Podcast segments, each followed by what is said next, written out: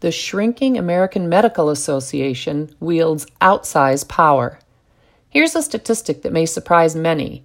It is estimated that less than 17% of U.S. doctors belong to the powerful leftist lobbying group, the American Medical Association. Remember that figure as you listen on about the AMA's role in promoting critical race theory and sexual anarchy. In May 2021, the AMA issued a press release announcing its 86 page critical race theory infused, quote, ambitious strategic plan to dismantle structural racism, which acknowledges that equity work requires recognition of past harms and critical examination of institutional roles upholding these structures. End quote. In the press release, the AMA makes clear its leftist leanings. Quote, the plan is driven by the immense need for equity centered solutions to confront harms produced by systemic racism and other forms of oppression for Black, Latinx, Indigenous, Asian, and other people of color, as well as people who identify as LGBTQ. End quote. The AMA's ambitious plan seeks to eradicate, quote, malignant narratives like a narrow focus on individuals, the myth of meritocracy, and the myth of American exceptionalism, end quote. The AMA is committed to, quote, rooting out racism and white supremacy in our workplace. We must get our house in order and direct significant focus on embedding equity within the management team, end quote. The 86 page plan makes even clearer that the AMA has abandoned commitments to equality in favor of collectivist notions of equity based on group membership.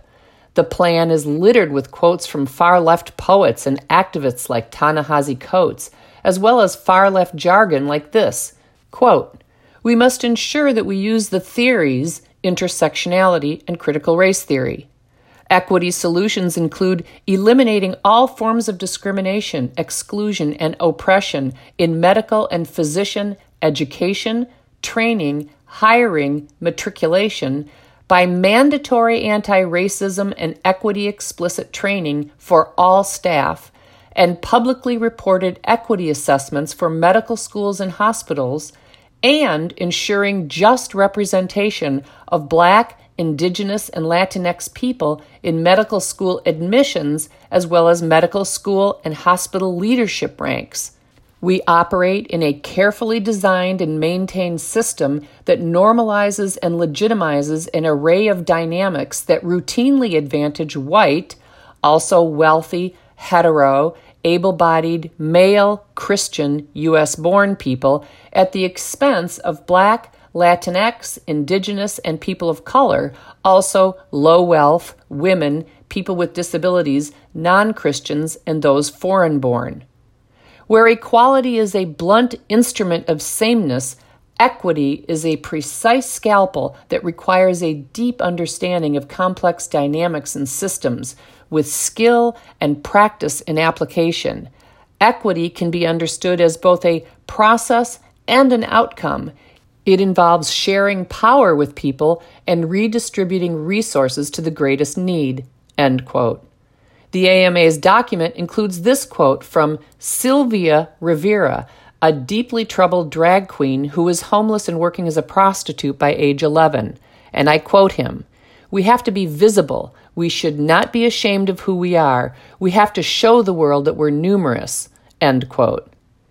The idea that no one should be ashamed of cross dressing behaviors is a moral claim that falls far outside the purview of the American Medical Association. But grandiose moral and social engineering schemes is now apparently the business of the AMA. At the end of June 2021, the AMA released a resolution created by a committee of homosexual activists and their collaborators calling for, quote, removing sex designation from the public portion of the birth certificate, end quote in a tortured effort to rationalize the AMA's involvement in redesigning birth certificates to serve the desires of cross sex impersonators, the activists wrote, quote, Gender is a social construct that describes the way persons self identify or express themselves. A person's gender identity may not always be exclusively male or female and may not always correspond with their sex assigned at birth. End quote. To be clear, these medical doctors are just pretending that sex is assigned at birth. They know full well that obstetricians do not assign sexes, of which there are two, to newborns. Physicians identify the sex of newborns, an objective immutable trait that never changes. There are a small percentage of babies born with disorders of sexual development whose genitalia at birth may be ambiguous, but those babies are not transgender. While some persons may choose not to identify with their sex, they do have one, a sex that is, and it never changes. The spanking new term gender identity was invented to disguise disordered feelings as something more substantive, something with a bit more ontological heft. While a trans identity and every fanciful idea associated with it is a social construct, biological sex is a material reality that cannot be erased by redesigning birth certificates, grammar, or bodies. And while trans cultists and their collaborators may believe that subjective feelings about maleness or femaleness, that is, gender identity, are more important than objective biological sex, neither compassion, respect, nor justice obligates others to act as if such feelings are more important. The committee cites a prior politically driven AMA policy that says, quote, the AMA supports every individual's right to determine their sex designation on government documents and other forms of government identification. The AMA supports policies that allow for a sex designation or change of designation on all government IDs to reflect an individual's gender identity. End quote.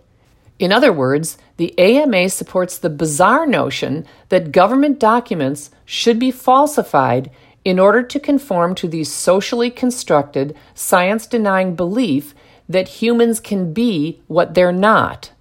Moreover, after the trans cult has spent years establishing sex and gender identity as wholly severable and separate phenomena, they are now attempting to empty sex designation, filling it with the socially constructed amorphous gender identity.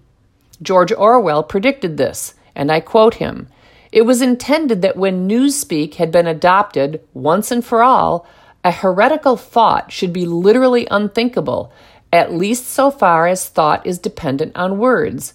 Its vocabulary was so constructed as to give exact and often very subtle expression to every meaning that a party member could properly wish to express, while excluding all other meaning and also the possibility of arriving at them by indirect methods. This was done partly by the invention of new words, but chiefly by eliminating undesirable words and stripping such words as remained of unorthodox meanings and, so far as possible, of all secondary meaning whatever. The special function of certain Newspeak words was not so much as to express meanings as to destroy them. The committee, the AMA committee, a political interest group composed of self identifying health providers, offers this pseudo medical justification for their political effort. Quote, for these individuals, having a gender identity that does not match the sex designation on their birth certificate can result in confusion, possible discrimination, harassment, and violence whenever their birth certificate is requested. Hmm. End quote. Who may be confused? It seems unlikely that cross sex impersonators would be confused. So, how would the confusion of someone else be a health concern for cross sex impersonators? What form of possible discrimination? Is harassment an issue that the AMA should address or the police? And what about trans ageists? That is, people who identify as younger than their assigned birth date would suggest. If, for example, a 47 year old man identifies as a 17 year old, should he be able to change his birth date designation to reflect his age identity you know, in order to avoid confusion, possible discrimination, harassment, or violence. Come to think of it, If insurance companies are forced to pay for chemical and surgical procedures to make men look like women, shouldn't they be forced to pay for chemical and surgical procedures to make old men look like the young men they identify as? For some perspective on whose interest this resolution represents, a cursory look at the resolution process is in order.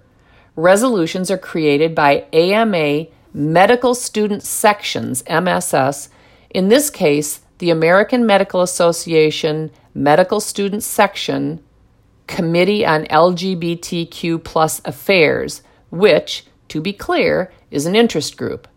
The current Advisory Committee on LGBTQ plus Affairs has seven members, five of whom who are homosexual. The remaining two are LGBTQ plus collaborators. A committee's resolution is voted on by the House of Delegates, which is the legislative and policy-making body of the AMA. The House of Delegates is composed of about 600 of the 240,000 AMA members. A two thirds vote of the delegates present is required for adoption of the resolution. So the birth certificate redesign policy was conceivably created and passed by 400 of the 240,000 members of the AMA, and the AMA constitutes only 17% of all physicians in the U.S.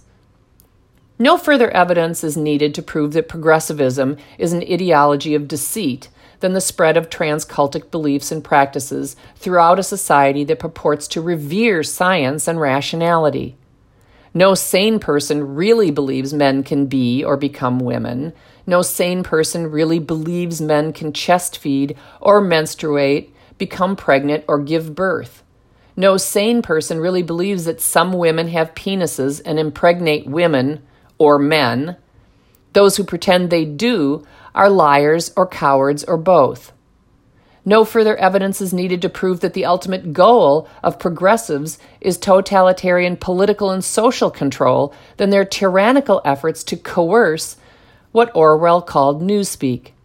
And no further evidence is needed to prove that America has become the land of cowards than the silence of physicians on chemical and surgical abuse of children by the medical community. There are things Americans can do to resist Big Brother and his apparatchiks and cowardly minions.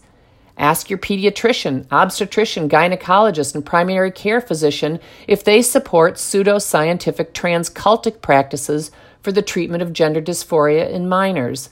If they do, find new doctors.